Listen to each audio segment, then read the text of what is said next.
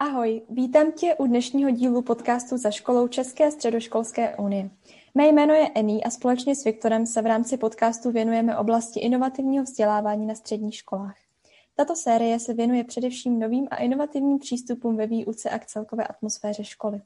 Našimi hlavními cíly je vás informovat o možnostech, které ve vzdělávání jsou, a také inspirovat a motivovat všechny středoškoláky, které zajímá, jak může školství vypadat i jinak. Dnešním dílu podcastu se dozvíš, v čem spočívá Valdorská pedagogika a jak se vzdělávají studenti Valdorského lycea v Semilech.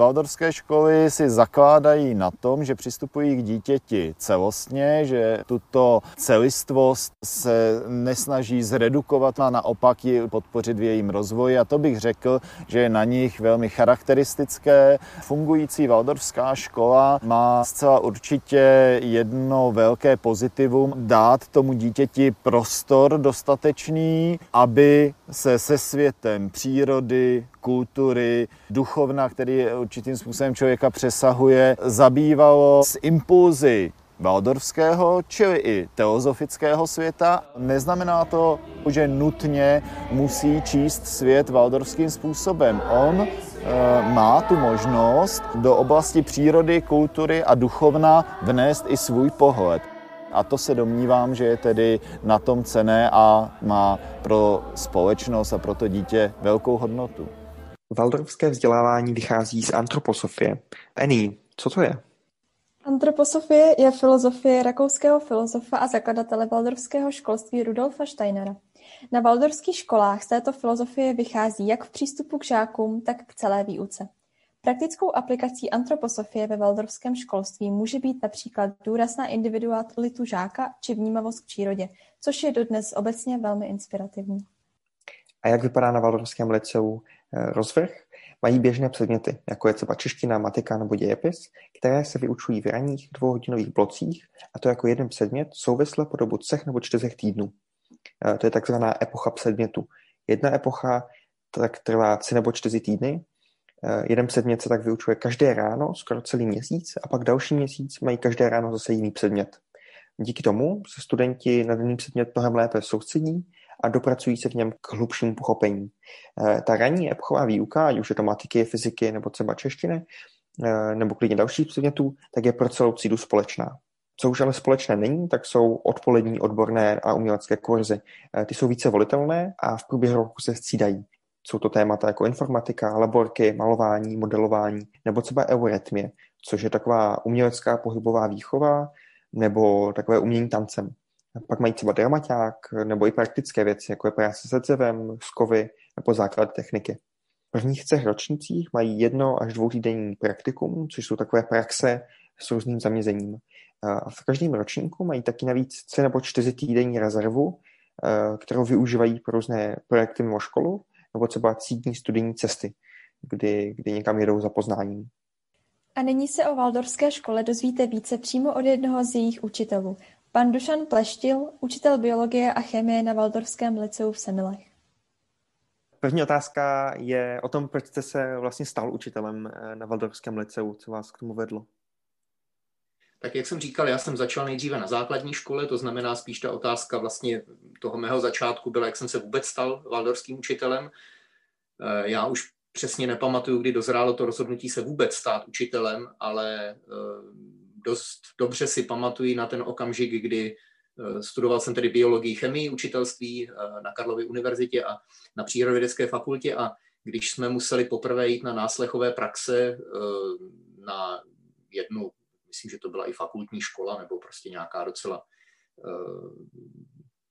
řekněme z předních pražských škol, tak jsem seděl vzadu jako student a Viděl jsem kolegyni, která byla určitě fundovaná, vyučování velice šlo, řekl bych, ale já jsem z toho měl takový pocit, že kdyby tohle mělo být učitelství, tak eh, já učitelem být nechci.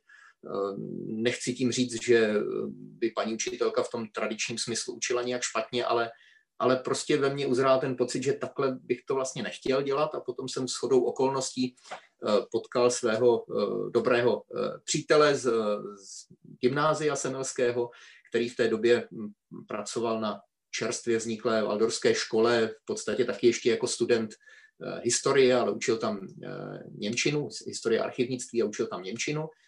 A tak mě řekl, jestli se nechci podívat tam a to byla taková láska na první pohled. Eh, sice vlastně to, co jsem viděl třeba ve vyučování, byl jsem tehdy ve druhé třídě, tak na mě působilo vlastně hrozně naivně, ale byl jsem nadšený z toho, jakým způsobem tu jsem vnímal děti, které eh, a zejména to, jakým způsobem se učili nebo jakým způsobem se chtěli učit a jakým způsobem byli eh, opravdu přítomné při tom eh, vyučování a věděl jsem prostě, že budu valdorský učitel, když jsem o tom nic nevěděl.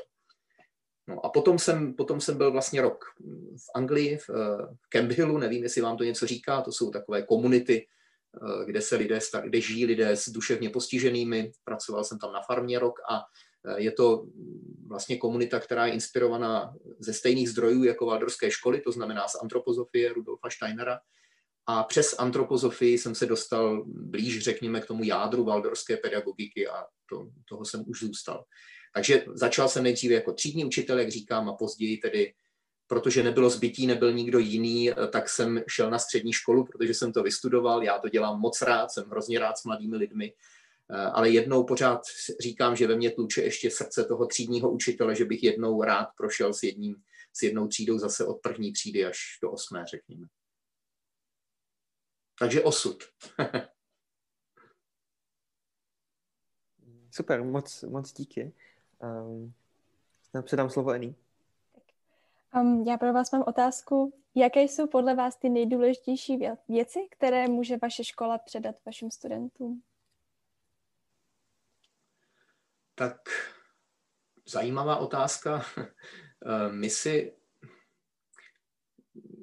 když to řeknu ze svého pohledu, ne řekněme z takového eh, jakoby obecného, co by valdorská pedagogika chtěla, když to řeknu opravdu, co si myslím já, že bych rád, eh, takže hrozně rád bych chtěl, aby, nebo chtěl bych, aby studenti, mladí lidé v sobě neudusili touhu se ptát, pořád. To znamená, vždycky jim to i připomínám, říkám, eh, odpovědi nejsou tak úplně důležité. Eh, celý svět kolem nás je eh, plný odpovědí, zejména věda, které jsem já jako učitel činný, by strašně ráda všechno vysvětlovala.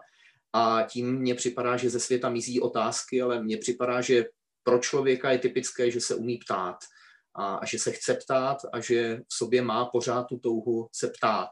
A byl bych hrozně rád, kdybych eh, ve studentech, ve svých žácích udržel tu, eh, tu základní otázku, to, že ten svět je opravdu eh, plný otázek, nebo že je možné, nebo že je nutné vlastně se pořád znovu a znovu ptát. Asi tak. Děkujeme. A daří se to? Ptají se vaši studenti?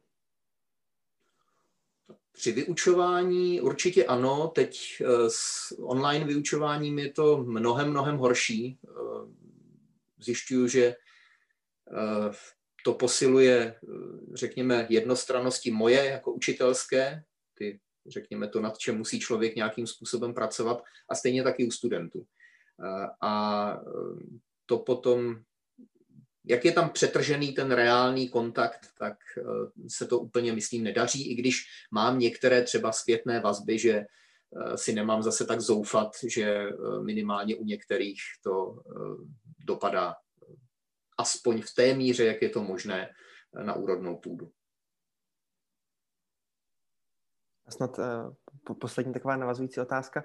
Uh, chápu to teda dobře, že jste spíš uh, fanoušek takové té třídy, kde je rušno, kde se lidi baví, diskutují, ptají se, než té třídy, kde uh, jediný, kdo mluví, je učitel a, a jinak je ticho? Každopádně. Jako teď opravdu, vždycky, když se mě, když potkám studenty ve městě nebo tak, tak jim říká, když se ptají, jak se mám, tak říkám, jsem frustrovaný valdorský učitel, protože Eh, mě chybí eh, ve třídě a eh, není nic horšího pro učitele, když dlouhodobě zažívá to, že mluví do hloubek internetu, když na druhé straně odpovídají pořád ti stejní tři a ostatní má člověk pocit, že, že tam nejsou. A já nejsem, nemám, není to jaksi v mém naturelu, abych studenty k těm obrazovkám nějakým způsobem nutil, držel je tam, nechal si zvedat ruce, že tam ještě pořád jsou a podobně, to mně nepřipadá dost důstojné. Já vždycky říkám, snažím se dělat co nejlepší nabídku a když není poptávka, tak se nedá nic dělat. Ale tak tohle to mě teď zrovna hrozně chybí. To znamená, abych odpověděl krátce, mám opravdu rád tu třídu, která, která je živá a ptá se a mám štěstí, že zejména v biologii je to předmět, kde těch otázek je spousta ptají se. Často člověk někdy to musí brzdit, aby se, aby se dostal taky k nějakým obsahům, protože se to košatí. A pardon, poslední na tohle, co děláte pro to, aby se, aby se ptali? A to, to je asi hodně složitá jako rozšířená otázka, ale třeba jednu věc nebo pár věcí, co, co dělat pro to, aby se studenti ptali? No tak myslím si, že je dobré, eh, když to řeknu, jsou, řekněme, eh, dvě, dvě cesty k tomu, nebo pro mě. Eh, ta první je jednoduchá, ta je osobní, mě prostě zajímá, co si myslí, co docela normálně lidsky mě zajímá, jaké mají otázky a co, co chtějí vědět a myslím si, že to je naprostý základ eh, každého učitele, že jsme ve škole proto, abychom zodpovídali často i na otázky, které nejsou vyřčené, protože někdy to není eh, lehké ty nejhlubší otázky vyslovit. To znamená vycítit to, co eh, žije jako určitá důležitá, podstatná životní otázka. To si myslím, že je základ učitele.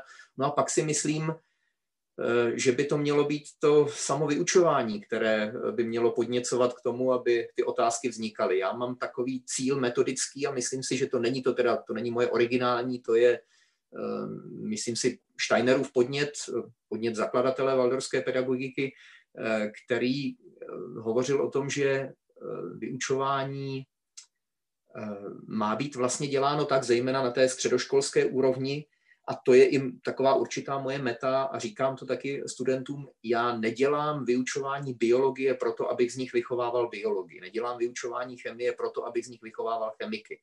Jestli se někdo má stát chemikem nebo biologem, tak to musí chtít a musí to být v něm.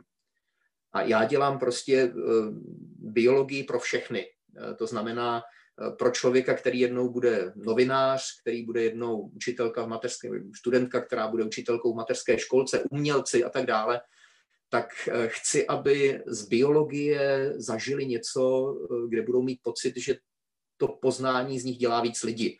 Obecně, v tom nejobecnějším smyslu. To znamená, mně je, než to, nechci to přehnat, ale v tu chvíli vyučování je mi jedno, Eh, jestli nemám žádné ambice vyrobit v úvozovkách co nejvíc biologů nebo chemiků. Naopak bych řekl skoro.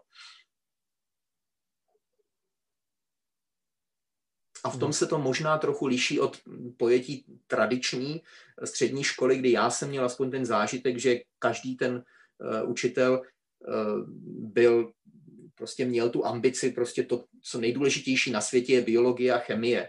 Eh, já teda sice vždycky taky v legraci říkám eh, žákům, kdo neví nic o biologii, neví nic o životě, biologie je věda o životě, eh, takže kdo neví, nezná biologii, nezná život a proto je třeba ji poznávat, ale to je samozřejmě myšlené v žertu. Díky. Jestli, Eny, chceš se něco ještě doptat, nebo ne? No, součástí každé výuky by snad měla být zpětná vazba, tak bych se chtěl zeptat, dostáváte v určité formě zpětnou vazbu od studentů a vedení školy? Jak s ní pracujete? A pokud ano, eh, tak jestli je pro vás důležitá? Tak samozřejmě, že je pro mě velice důležitá. Nejsem tedy nejsem přítelem takové, řekněme, formalizované zpětné vazby. A i teď nám to nějak vypadlo, nevím. Slyšíme se? Slyšíme se, slyšíme se. Obraz, je... to jste asi se vypnuli. No. Eh, takže eh, nejsem příznivce nějakých eh, jakoby takových umělých dotazování, dotazníků a podobně. Odpověste mi na tyhle ty otázky za prvé, za druhé, za třetí. Bavilo mě to hodně víc, nejvíc, úplně nejvíc a tak dále. To znamená, já se snažím v rozhovoru nějak taky zjišťovat, co to se studenty dělá, jestli tomu rozumí a tak dále. Někdy, někdy opravdu si to nechám třeba i do písemné práce napsat. To znamená, co je, co je, na, té, co je na tom tématu, na té epoše, protože my učíme v blocích, to potom bychom mohli taky ještě hovořit vlastně, jak vypadá to vyučování a co je oslovilo, co jim přišlo těžké, jestli se to dalo a podobně. Tak teď, teď zrovna řeknu konkrétní příklad. Jak říkám, vyučujeme v tak, v takzvaných epochách říkáme po tři neděle máte v tom hlavním vyučování po dvě hodiny jeden předmět. Teď při online vyučování se snažím to samozřejmě, aby to bylo kratší, aby měli mm, určitý čas i na samostatnou práci. E, potom doma nebylo to příliš e, jaksi online, jenom zapojeno. A e, takže si třeba na konci vždycky toho, měl jsem třeba třídu teď, kterou jsem v podstatě ve škole nezažil. Půlku z nich znám z deváté třídy, protože pokračovali od nás, ale polovinu dětí jsem nepotkal ani při přijímačkách. A tím pádem já jsem vlastně, když má ještě vypnutý obraz, představte si tu situaci, já vyučuju někoho, koho vlastně vůbec neznám. Eh, tak jsem to dělal, takže jsem si vždycky na konci hodiny tři, eh, tři teda požádal, tam zůstanou, ostatní se můžou odhlásit, zapnou si kamery, to jsem je teda donutil v tuhle tu chvíli, protože jsem aspoň si chtěl je spojit s tváří a prostě jsme hovořili o tom vyučování, co jim dělá potíže a tak dále. Takže eh, mám nejradši tu zpětnou vazbu, která přijde eh, okamžitě a já mám zkušenosti s tím, eh, musím říct, že ve třídách vládne taková atmosféra, aspoň, a vím, že to je i u ostatních mých kolegů, že studenti nemají problém, nebo žáci nemají problém říct, když jim se něco nedaří, nebo něco jim vadí, nebo a myslím, že ode mě nezažívají to, že eh, by zažívali, že mě to přijde protivné, nebo tak jsem opravdu rád, když eh, dostanu i já zpětnou vazbu prostě od nich a oni ode mě. Takže Um, a pokud tu zpětnou vazbu tedy dostanete od těch vašich studentů, pracujete s ní potom nějak třeba i dlouhodobě? No tak to víte, že to je impuls uh, pro každého učitele. Um, každý učitel, řekněme zejména my muži jsme prostě hodně ješitní, takže mě samozřejmě potěší, když ta zpětná vazba je pozitivní. Eh, ale eh, samozřejmě, že mnohem podstatnější je ta, která třeba vyjadřuje nějakou nespokojenost v něčem. Eh, a tak jak si snažím se, když je ta příležitost a je to prostě potkáváme se potom ještě dál, tak s tím nějakým způsobem pracovat. Ale jak říkám,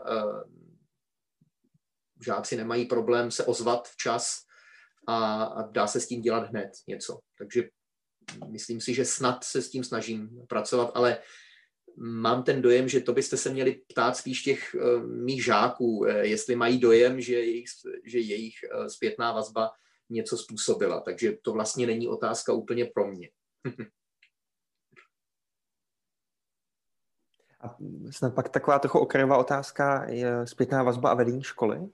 Eh, jak tohle u vás funguje? Dostáváte nějakou zpětnou vazbu na to, jak, jaký jste učitel i od vedení?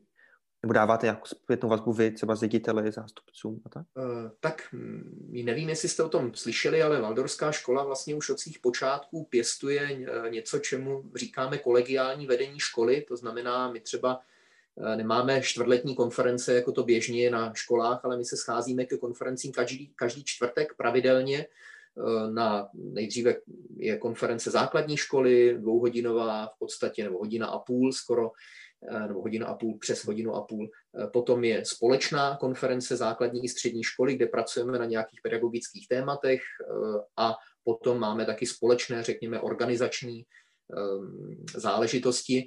A tam je vlastně náš pan ředitel součástí toho kruhu kolegů a e, takže je jednak přítomen tomu, když řešíme nějaké problémy e, žáků nebo když řešíme problémy vyučování. A e, v podstatě řekl bych, že tam je, jak se tomu říká na univerzitě, primus inter parem, to znamená, řekněme, ten první mezi rovnými, ten, který samozřejmě nese největší zodpovědnost za školu vůči vnějšímu světu, ale ví dobře, že za tu pedagogiku ji neseme my, učitelé, a tak tam je to, řekněme, opravdové kolegium učitelů a tam si zpětnou vazbu dáváme samozřejmě neustále. nebo se bavíme o vyučování, o dětech. Máme pravidelně jednou za čas tak, takzvané rozhovory o dítěti, se říká, nebo o žáku, což jsou, což se je vlastně v případě opravdu nějakých těžkostí nějakého dětí, je to zejména se to týká základní školy, ale je to samozřejmě i na střední škole, kdy se snažíme potom nějakým způsobem společně soustředit eh, na toho žáka, vytvořit si jakýsi obraz jeho psychologický, vytvořit si obraz té jeho současné situace a taky z toho kruhu učitelů, eh, aniž bychom hledali nějakou vnější intervenci, najít nějakou, nějakou pomoc eh, v jeho vlastně učení a vůbec v životě. Takže to jsou, jak si tu zpětnou vazbu máme možnost si dávat neustále, říkám, každý týden minimálně. A zároveň já jsem třeba taky ve škole členem eh, takzvané skupiny, poradní skupiny vedení školy, právě říkám nejspíš proto, že jsem ve škole už taková fosílie, patřím k těm úplně služebně nejstarším. A eh, takže tam neustále vlastně probíhá výměna a eh, myslím si, že tohle funguje opravdu.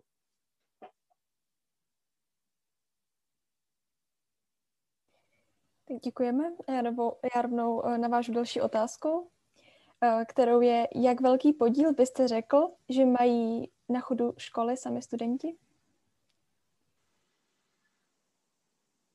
No tak samozřejmě na tom vyučování, bez jejich přispění to vyučování eh, o ničem není, to je to první.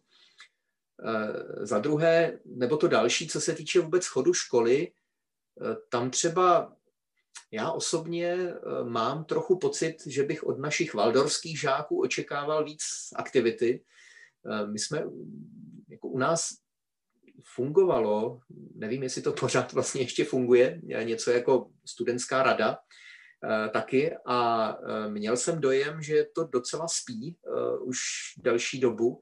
Nesnad proto, že bychom o to neměli, neměli zájem jako učitelé, ale přijde mi, že to teda skutečně bych čekal, eh, že vyjde od eh, studentů. Eh, a takže tohle to mám trochu dojem, že by té aktivity mohlo být více. Teď samozřejmě je jasné, v jaké situaci žijeme už dlouhodobě, takže se o nic, jak si nemůže jednat, o žádnou aktivitu. Nevím, možná nechci, eh, nechci to nějak eh, bagatelizovat, očekával bych větší aktivitu.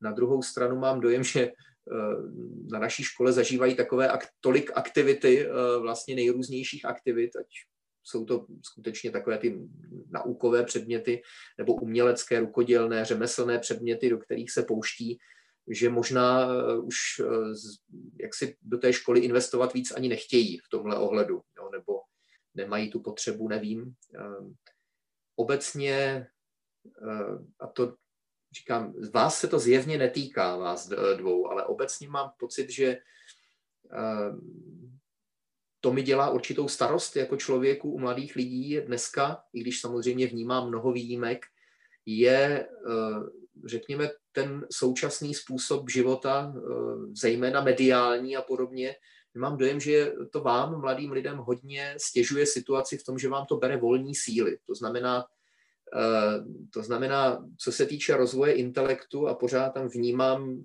to je pořád ono, ale to, co vlastně ten intelekt někam pohání a taky to, co nám umožňuje věci dělat opravdu, mít ten impuls, tak tam nás média vyhlodávají.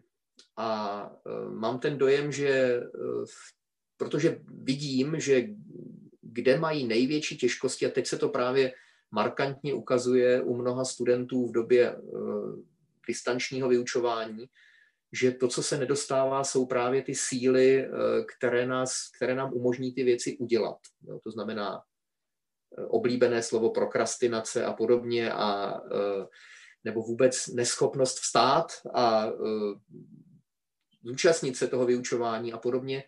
To mám dojem, že je výzva, eh, se kterou bude mladá generace teď muset hodně bojovat. A vidím to teď u svých eh, dorůstajících dětí, mám nejstaršího teď právě eh, jaksi 13 a půl let, takže je v tom nej, nejživějším období. A mám ten dojem, byť se s tím snažíme už od počátku něco dělat a zajišťovat mu takové aktivity a myslím si, že to je taky cíl Valdorské školy, že to má i ve škole, aby právě ty volní síly neumdlévaly a byly silné, byly vlastně živé, ale bude to i problém i jeho. I ostatních dětí, mám tři celkem, takže se jich to bude týkat taky. A týká se to i mě, protože taky s těmi médii velmi intenzivně musím žít, byť třeba ne tak rád, jako e, mám pocit, že to u mladých je. Myslíte tím třeba i sociální sítě, sociální média? Nebo spíše... Obecně, ale určitě hmm. sociální, uh, sociální sítě se na tom podílejí velkou měrou, určitě, jistě, ale je to, když si to vezmete uh, obecně, uh, technika, technika vždycky, technika je úžasná věc, ale má v sobě samozřejmě mnoha nebezpečí.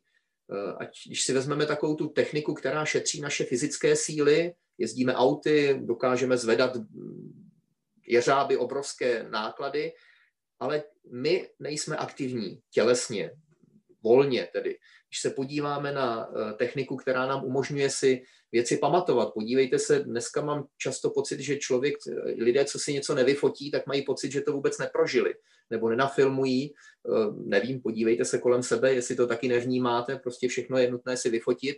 Už si některé věci ani nechci pamatovat, protože si je přece vyfotím a doma si je přečtu. A ono nám to šetří ty síly, ale problém je právě v tom, že to ty síly šetří. Protože když se chcete něco a, a další potom samozřejmě počítač nám potom uh, nás nenutí ani myslet, protože řekněme spoustu věcí vymyslí a najde za nás. To znamená, šetří to síly, ale to je uh, problém zejména pro vzdělávání a pro výuču. Pro, máte-li se vzdělávat nebo máte-li se rozvíjet, ať už se to týká fyzického rozvoje nebo toho duševního rozvoje, tak znamená to vždycky překonávání překážek. A ta technika je nebezpečná v tom, že ty, že ty síly šetří, vlastně nám, vlastně nám uh, ulehčuje práci, ale tím pádem se neučíme. Je to, vždycky používám ten příklad, představte si, že byste chodil do posilovny, abyste zesílil a nakládal si, eh, nakládal si polystyrenové závaží a prostě byste měl radost z toho, že jste, že jste prostě udělal, já nevím, činkama jste zamával 200krát a vůbec vás to neunavilo. No ale právě proto, že jste si nenakládal. To znamená, chcete-li zesílit, musíte si nakládat.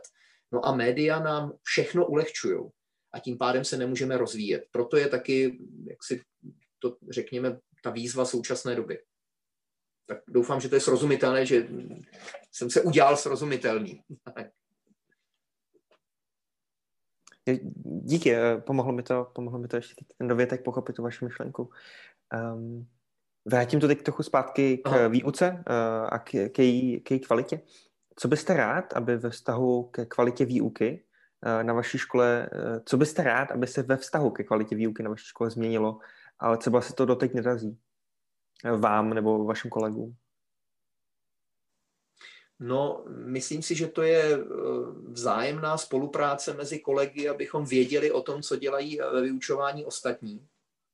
To znamená, eh, aby to, aby to vnímali žáci. Aby věděli, eh, že učitelé vědí o tom, co se děje v jiných hodinách. To znamená, aby to vyučování nebylo mozaika vedle sebe nesouvisejících předmětů, činností, ale aby to byl určitý organismus. Aby to bylo jako, jako v našem organismu, kdy uh, srdce nemůže pracovat, aniž by spolupracovalo s plícemi a když nespolupracují, tak je něco špatného, je něco nemocného. A uh, aby prostě to hlavně studenti, žáci zažívali, že učitelé o sobě vědí, vědí o tom, co dělají ve svých předmětech.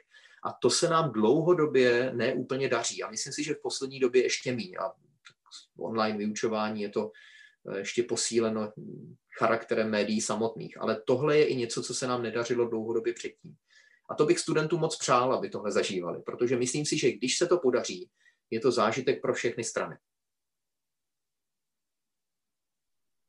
A snad um, naopak, vy už jste zmínil několik věcí, co se vám na, té valdorské, eh, na tom valdorském vzdělávání líbí a byly to třeba i důvody, proč jste se stal eh, právě učitelem na valdorské škole, ale dokázal byste třeba zase vypíchnout nějaké věci, co na té výuce u vás na škole jsou opravdu dobré, skvělé. Pochlubil byste se jim? No, uh, pro mě je to, myslím si, když se to daří, otázka je, jestli se nám to daří opravdu tohleto uh, v průřezu školy, tak uh, mně přijde, když, uh, že, že je to nejpodstatnější, kdy to účinkuje, uh, kdy, jak jsem říkal, tedy studenti, žáci jsou osloveni ve svých otázkách, to znamená i těch nevyslovených, to znamená je to eh, to, co přichází, přišlo v pravý čas, abych tak řekl, i vývojově, prostě pro ně je to něco aktuálního pro ně. Není to něco, co se musí učit, protože se ho řeklo, že se to musí naučit, ale že je to něco, eh, co opravdu je oslovuje, tak to si myslím, že se ve velké míře daří. A eh, když se to nedaří, tak je to škoda, protože v tom potenciálu valdorské pedagogiky to je. Další věc je, která mně přijde podstatná, když vyučování jako celek je koncipováno vlastně umělecky. A to teď musím trochu, eh, to teď musím nějakým způsobem osvětlit, protože to neznamená jenom zapojování nějakých uměleckých prvků do vyučování, což děláme. Jo, já běžně v hodinách eh, biologie s dětmi i recituji něco, co nějakým způsobem třeba patří k tomu tématu, nebo na začátku, abychom se dostali trošku do sebe, tak zpíváme. Eh, a eh, takže i to je to, to přímé dělání umění, nebo si zakládám na tom, že eh, skutečně věci ve vyučování jenom neukazuju, ale sám je třeba kreslím na tabuli, snažím se nějakým způsobem i esteticky a studenti je kreslí taky, protože říkal Zdeněk Neubauer, biologie je v podstatě humanitní věda, říkal vždycky, tak se snažím, eh, snažím, aby to mělo nějaký umělecký ráz, ale i v, takovém té, v takové té samotné kompozici vyučování, aby, ten, aby to vyučování mělo určitý tvar a podobu, aby tedy v, tom celé, v té celé podobě mělo určitou vyváženost, aby tam nepřevažovalo řekněme, intelektuální eh, zatížení, ale aby taky opravdu potom studenti chvíli něco dělali sami rukama, nebo aby tam byl rozhovor, aby to nebylo jednostrané, abych to na ně nevalil. A když se mi to podaří, když mám ten dojem, že se to daří, tak taky si myslím, že eh, je to radost na obou stranách. Když se mi to nedaří, tak to drhne potom. A to si myslím, že lze asi říct o všech hodinách nebo o všech předmětech. Když to takhle se daří, tak valdorská pedagogika přináší to, co by měla dávat člověku a to si myslím, že je jakýsi zdravý pocit toho, že člověk se vzdělává, že se učí a je přitom člověkem v celém rozsahu.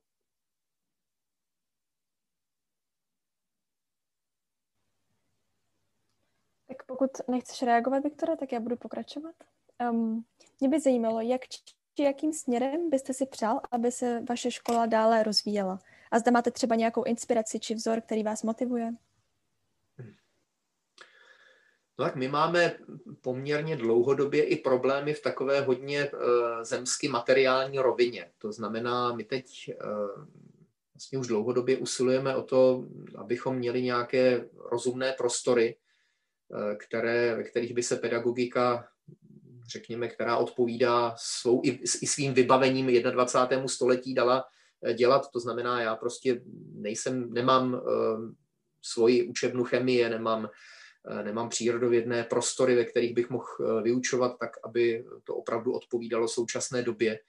Usilujeme o to, hm, příští týden se uvidí v zastupitelstvu, taky eh, bude, bude bod, který se týká naší školy, zda budeme mít naději na nějaké větší financování třeba do budoucna.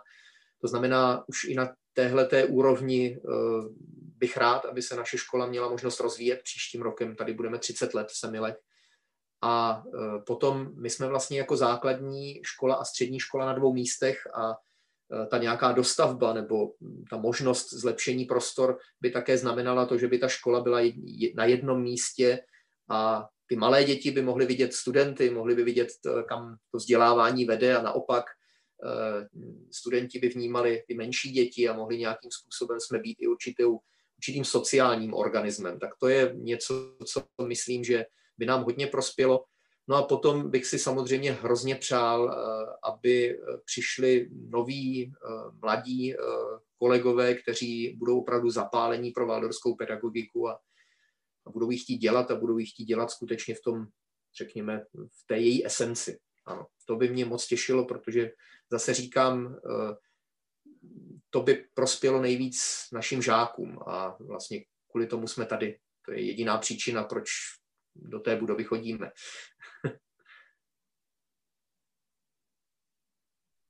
Eh, díky, díky za to. Um, a teď už máme uh, závěrečnou otázku. Um, uh, líbilo by se vám Valdorovská škola, kdybyste byl její student? A proč? to je dobrá otázka. Já vždycky říkám, když taky z žartu mluvím se studenty, říkám, víte, já jsem valdorský učitel, protože jsem za komunismu do valdorské školy chodit nemohl, protože v žádném totalitním režimu valdorské školy nefungovaly ani za nacismu, ani za komunismu, tak jsem tady, abych se pomstil, říkám.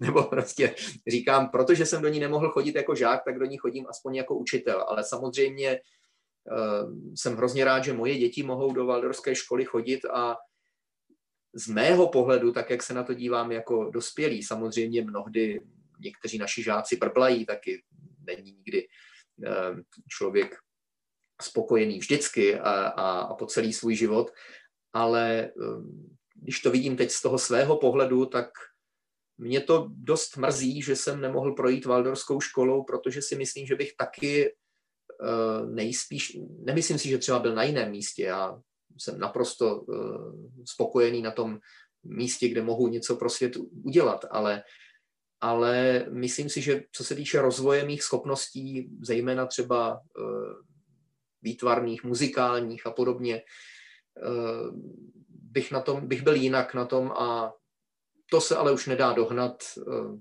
říkám, v některém z dalších životů, ano. Proč si myslíš, že je tak důležité se ptát ze strany těch studentů, jak zmiňoval několikrát učitel v rozhovoru? Já si myslím, že asi proto, že to rozvíjí nějaké jejich kompetence, jako třeba soft skills a tak dále, že jim to dává něco, co jim třeba klasická škola úplně nedá, vím to sama. A že vlastně na tom tak nějak také vlastně stojí ta valdorská pedagogika, na těch odlišnostech, na tom, že se snaží to vést nějakým způsobem jinak to vyučování. A vlastně um, tady to podněcování ze strany toho učitele, nebo on tam vlastně zmínil celé té výuky, že ta výuka by měla podněcovat ty žáky k tomu, aby se ptali, tak si myslím, že to přesně splňuje tenhle model. Takže možná proto je důležité se ptát vlastně, aby ti žáci dostali taky nějak šanci rozvíjet nějaké nové dovednosti a tak které by si jinak třeba vůbec neměly možnost nikde jinde vyzkoušet a takhle, že vlastně ta škola je k tomu tak nějak vede už od začátku. No, ale jakou, jakou, jak, jaký jako soft skills s tím rozvíjí? Když přece tím, že se na něco ptají, tak je to čistě jako věc hard skills, nějaký jako tvrdých dovedností, protože se na něco ptají, na nějakou otázku, v biologii, kolik uh, pestíků má nějaká květina, a ten učitel jim dá prostě nějakou jasnou odpověď, nějaký fakt, asi záleží na to zeptají, jak se ptají, ale většinou mám pocit, je to jako nějaká tvrdá znalost, kterou jim ten učitel předá tou odpovědí. Já bych řekla, že to rozvíjí jejich komunikační dovednosti, které také patří mezi soft skills a také určité jako kritické uvažování, protože když máš nějaké téma, tak ho musíš nějak uchopit a abys na to sformuloval otázku, tak se nad tím musíš zamyslet docela do hloubky, aby ta otázka trošku dávala smysl a jako ty té, ty jsi k té odpovědi vlastně dostal co nejsnadnější cestu, takže si myslím, že primárně tyto dvě dovednosti to určitě rozvíjí. Asi oba dva známe uh, ty hodiny, kdy učitel uh, primárně vykládal nějaký svůj výklad, něco přednášel a moc se nás neptal, mm, nebo možná na konci hodiny jenom, když uh, se ptal, jestli to chápeme, jestli tomu rozumíme a všichni jsme zakývali, protože jsme prostě nechtěli dělat problémy, nechtěli jsme jako být za ty, co to, co to nepochopili, když jsme to třeba nepochopili a pak o deset minut později jsme se na to ptali spolužáka, spolužačky co nám to vlastně říkal a ten třeba taky nevěděl a, a pak už byl průšvih, protože další hodinu se stop psal test, ale zažila si třeba ty osobně někdy jako hodinu, kdy to vlastně bylo jinak, kdy, kdy se ten učitel víc ptal, protože já, já osobně jsem jako zažil, ale vlastně jsem zažil i různé extrémy, že to, že se ten učitel vůbec neptá, tak je prostě extrém. To je, to je jako kdyby neměl o ty studenty vůbec zájem, neměl by zájem o to, co jako si myslí, co se chtějí dozvědět. Ale pak jsem zažil celé hodiny a ty mi právě přišly, že naopak se v nich nic nenaučím, protože se jenom ptáme na nějaké otázky a on nám vlastně nedává nějaké informace. Uh, přišel třeba učitel, často to byly hodiny, uh, když byl nějaký supl, um, když jsem ještě chodil na Gimple, tak učitel přišel, věnoval jsme asi nějakému tématu a on místo toho, aby nám vykládal nějakou přednášku, i protože jí třeba připravenou neměl nějakou prezentaci, tak se nás hodně ptal a udělal to takovou diskuzi. Um, a když ten učitel byl příjemný a měl nějaký zajímavý téma, tak se v té třídě většinou ta diskuze rozvinula, protože jsme z těch hodin byli zvyklí jenom poslouchat a, a málo kdy se jako ptát, diskutovat, tak to lidi bavilo. Ale vlastně jsem měl pocit, že jsme si z toho jako nic neodnesli, nebo že to bylo jen takový jako Q&A, taková vzájemná diskuse, ale asi je tam potřeba najít nějaký balans. Co myslíš? Určitě souhlasím. Znám také ty hodiny. Eh, vlastně oba modely, když eh, se žáci vlastně neptají vůbec, nebo spíš nedostanou tu šanci se ptát. Je to takové, že vlastně ta škola v tebe tak nějak zabije tu toho potom se ptát, aby třeba neudělal nějakou chybu nebo takhle že se nezeptáš a přesně jak jsi zmínil, tak jako odkýveš, že všechno chápeš a pak když dál zjistíš, že vlastně tématu vůbec nerozumíš. Mm, ale zažila jsem i hodiny, které vyloženě podobně jako zmínil ten uh, pan učitel, tak uh, z Waldorfu, tak uh, kdy vlastně nás nějaký vyučující podněcoval k tomu, abychom se víc ptali. A vím, že jsem to zažila třeba v loni, na hodinách společenských věd, že občas to bylo takové, že jsme vyloženě brali třeba i um, média nebo takhle. A to se nás třeba ten pan profesor ptal na různé otázky a rozvedla se diskuze a tak dále a bylo to hodně jako zajímavé. A často to bývá i o nějakém určitém tématu. Um, teď teda bohužel během distanční výuky nic takového není, ale vím, že když byla výuka prezenční, tak mnohdy jsme měli i tímto způsobem ozvláštněnou tu klasickou hodinu, která by jinak nebyla třeba tolik přínosná, jako, jako když jsme se mohli nějak víc ptát. To mě vždycky potěší, když učitel ví, co dělám, čemu se třeba věnuju mimo školu, a pak na to, nebo nejen já, jako i spolužáci, a pak na to reaguje.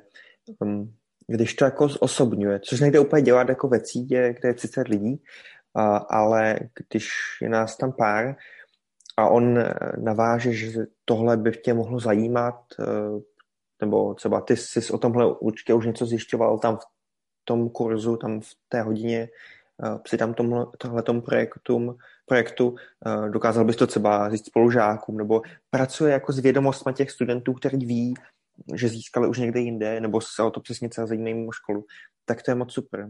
A, a to snad může být i vlastně odpovědí no, na to, jako zodpovědět otázky, které nejsou vyřčené, protože vlastně ví, jaký, jakou, jakou ten učitel ví, jak, jakou ti studenti mají poptávku, protože ví, co je zajímá, co je baví, co krom toho sezení v lavice dělají ještě, ještě navíc. No. Tak a on vlastně i se snaží tak nějak rozšiřovat tu naši síť vědomostí tím, že nám nabízí na jeho facebookové stránce různé možnosti aktivit, soutěží a tak dále, projektů, do kterých se můžeme zapojit. A dost často to souvisí právě tematicky s tím, co bereme i v těch hodinách. Tím pádem my vlastně máme šanci i zde si tak nějak odpovědět na ty třeba naše případné nevyřčené otázky v těch hodinách a takhle. Um, tím, že se třeba přihlásíme do nějakého takového projektu, který už se souvisí s tím, co momentálně probíráme. Takže to mi přijde jako velmi efektivní a fakt dobrá forma, taková hodně i inovativní, bych řekla to nikdo jiný na té škole vlastně nedělá, co mám tak zkušenost. Když to vrátím zpátky k tomu rozhovoru s tím učitelem, tak eh, on sám zmiňoval, že ho zajímají, jaký ti studenti mají otázky eh, a snaží se jako vycítit eh, ty jejich potřeby tak, aby mohl zodpovědět i, ty nevyřčené, nepoložené otázky. A, a pak zmínil ještě jednu věc, že ta samotná výuka by měla podněcovat k tomu, aby se ti studenti ptali.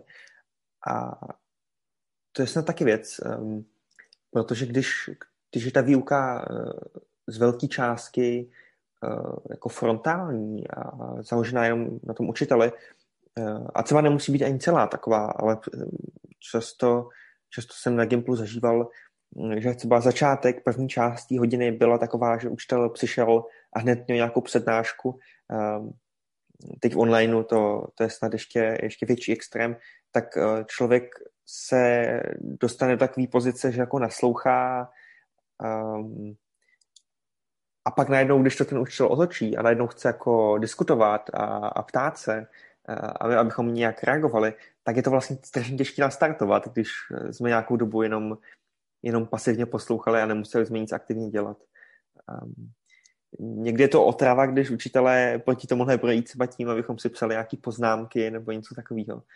Ale, ale vlastně to může být nějaká jako cesta, ale uh, říkám si, že se tam musí najít i ten balans mezi tím, kdy ten učitel zváží, jaký aktivity, tak, abychom pak měli vlastně chuť ještě se na něco ptát, no, nějak diskutovat.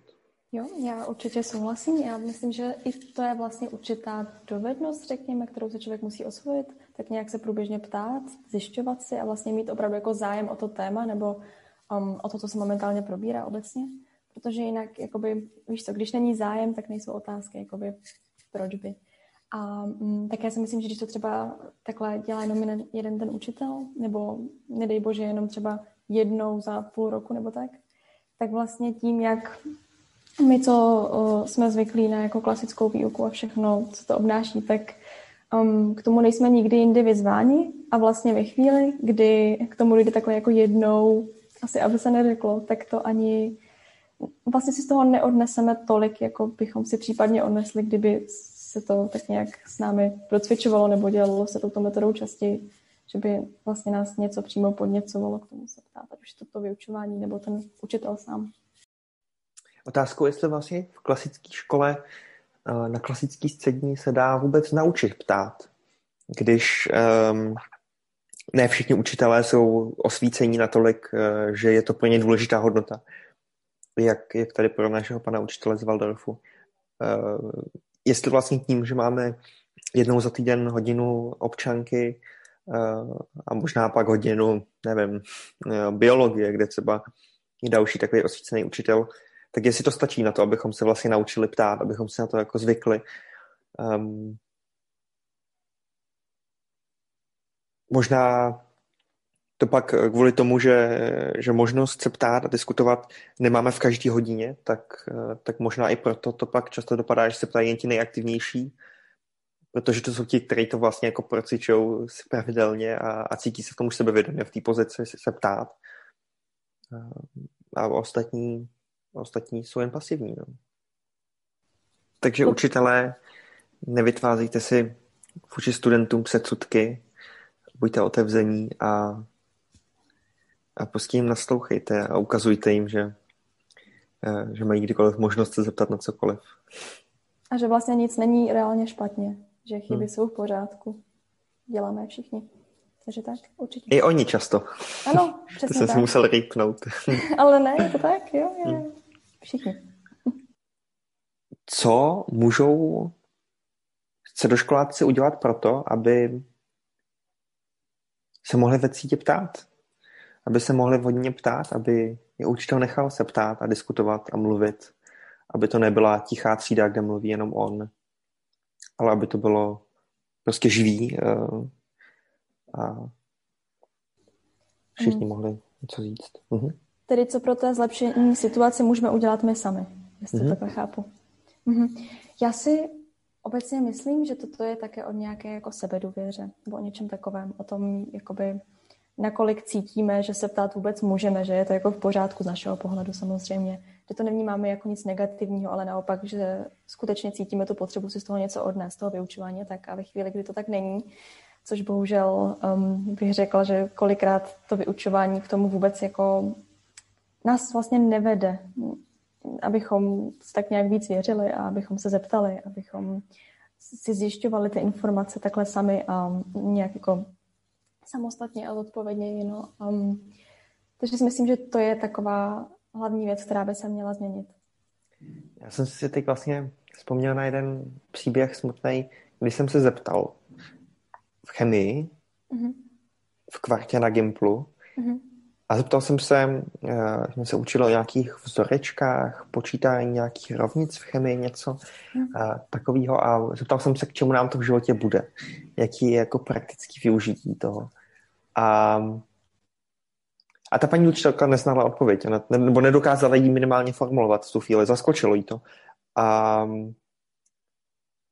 a řekla, že mám odejít ze třídy.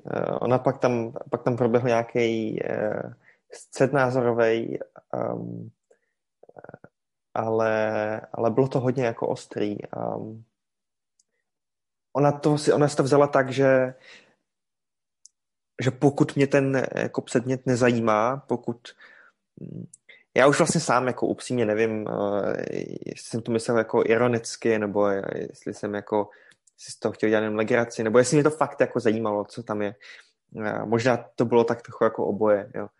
Uh, přeci jen jsem byl jako deváťák, ale vlastně mi to fakt jako nedávalo smysl, ne, nebavilo mě to, co jsme se učili. A ona nedokázala vysvětlit tu praktickou, praktickou, uh, praktický využití. A ono to je někdy i těžký.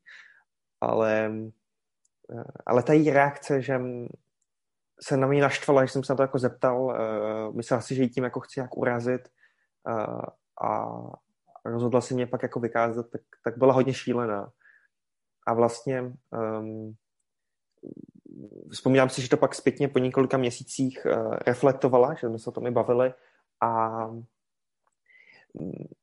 myslím, že si to jako uvědomovala, že to byla jako chyba, že to byla nějaký jako, že ta její reakce nebyla přiměřená v tu situaci. Uh, ale vlastně jako dělala, ona dělala, nebo uh, myslela si, že dělá to jako nejlepší, co, co může, protože ona na té škole učila, na tom gymnáziu už učila mnoho let a to nevím jestli, ale tak trochu si jako domýšlím, že každý rok asi těm studentům, těm mladším opakovala to, co opakovala těm, těm starším před rokem a, a vlastně se moc jako nezamýšlela nad tím, jak by to výuku mohla dělat jinak, jak by ji mohla jako aktualizovat, zlepšovat udělat tak, aby byla zábavnější. A pak, když najednou jako přišla taková otázka na, jako na to nejhlubší z toho, na ten smysl, na to proč, tak teď to zarazilo. No. V, to, v tom rozhovoru s panem učitelem padlo, že nedělá, ne, neučí biologii a chemii proto, aby z jeho studentů byli biologové nebo chemikové. Ale dělají prostě pro všechny. Ať už budou Eh, studenti v životě mít jakýkoliv povolání, tak aby měli nějaký obecný přehled, aby eh, poznávali něco nového a aby, a to se mi eh, moc líbilo, jak to řekl, tak dnesně, že aby to poznání z ní dělalo víc lidí. Tak jestli vnímáš tak nějak obou stranou zpětnou vazbu mezi žákem a učitelem, nebo mezi učitelem a třídou obecně, um, jako třeba podstatnou část té výuky. Jako, jestli ji třeba vnímáš jako přínosnou a můžeš říct třeba ze své zkušenosti nebo obecně, jak ti to přijde? Rozhodně zpětná vazba, stejně jak říkal pan učitel, je jako důležitá. Myslím si, že pro, pro to, aby ta zpětná vazba byla i smysluplná a mohla mít nějaký dopad, tak je důležité, aby to uvědomovali jak studenti, tak i učitelé. A aby, se vši, aby tomu všichni šli jako naproti tím, že budou dávat zpětnou vazbu konstruktivní, uh, budou při tím zpětný vazbě nějak jako empatický, respektující um, a budou se snažit, aby, aby pomohla něco zlepšit, pomohla někomu, uh, než od seba ranila, ale um, ale myslím si, že to není tak jednoduchý. Myslím si, že proto, aby uh, ta zpětná vazba, jak jsem říkal, byla smysluplná, uh, oboustraná, tak se, pro, se na to musí pracovat. Uh, a to se mi líbilo, tak mi to trochu vyznělo z toho, jak to popisovalo, že to dělají na Waldorfu, že tam budují atmosféru, takový otevřený komunikace, právě proto, aby se nikdo nebál uh, přihlásit a nějakou zpětnou vazbu dát, říct, co se mu třeba líbí, co se mu nelíbí ale vlastně třeba i přiznat, že se mu něco jako nedaří. E, zpětná vazba není jen jako, e, bylo to hezký, bylo to škaredý, ale i taková, že vlastně jako tohle se mi nepodařilo a pak hledat ty příčiny, protože to je zpětná vazba na to, že to třeba ten učitel nedokázal třeba vysvětlit, a nebo naopak zpětná vazba tomu žákovi, že třeba nedokázal při tomu držet pozornost a proto se mu to nepodařilo. Takže přemýšlet na tou zpětnou vazbou jako komplexně a do pomoci tomu třeba tím, že, že v té škole, v té třídě, ve výuce bude, bude atmosféra, která tomu napomůže. No, což je těžký, protože uh, školy jsou velký, třídy jsou velký, učitelů je spoustu a vztahy jsou různý a vytvořit atmosféru mezi tolika lidma, kolik na školách často je, která by tomu byla nápomocná, je až nemožný. Ale myslím si, že tím my studenti můžeme být, na, myslím, že my studenti tomu můžeme jít naproti, když uh, budeme učitelům se snažit zpětnou vazbu dávat, říkat jim, uh, co můžou dělat třeba lépe, uh, mě jde pochválit, tím, co se jim fakt povedlo. Um, to si myslím, že by, že by učitelé ocenili a zároveň by to třeba i motivovalo. No. A to stejné, aby dělali učitelé, aby neříkali jenom, že, že jsme napsali hezký test a že se nám to jako povedlo na dobrou známku, ale ocenili, že jsme dokázali třeba udržet pozornost v nějaký dlouhý přednášky, v nějaký dlouhý prezentace, nebo že jsme, eh, že jsme se eh, že jsme eh, se nějakou dobu v nějakém předmětu věnovali nějakému tématu a, a že jsme po té dlouhé době, co jsme se tomu věnovali, že jsme z toho dokázali, že jsme to vlastně jako pochopili, protože často ta látka na sebe ve škole navazuje a myslím si, že se bere už jako samozřejmost třeba, eh, že to jako chápeme, že se učíme průběžně a že to pak nám dává dohromady smysl. Ale to není tak jednoduchý se něčemu věnovat průběžně, když mám předmětů 10, 12, 13, kolik. Um, tak za tohle bych si někdy psal, aby mě, učitel, aby mě učitelé ocenili. A možná to říkám teď i proto, že mě za mnoho těch věcí, které si myslím, že jsem, uh, bych si zasloužil ocenění, tak by neocenili. To snad, to snad tak nemám jenom já. A jsme na konci. Děkujeme ti, že jsi nás poslouchal. Děkujeme také panu učiteli Dušanu Pleštilovi a dvěma studentům, kteří nám s podcastem pomohli, Šimonovi a Vítkovi. V příštím díle naší série o inovacích na středních školách se podíváme na Hozické gymnázium. Než si ale budeš moc další díl poslechnout, mrkni za školou na další podcasty od České středoškolské unie a sleduj nás na Instagramu. Ať máš přehled a víš, co se děje. Poslouchal si Viktora a Eni.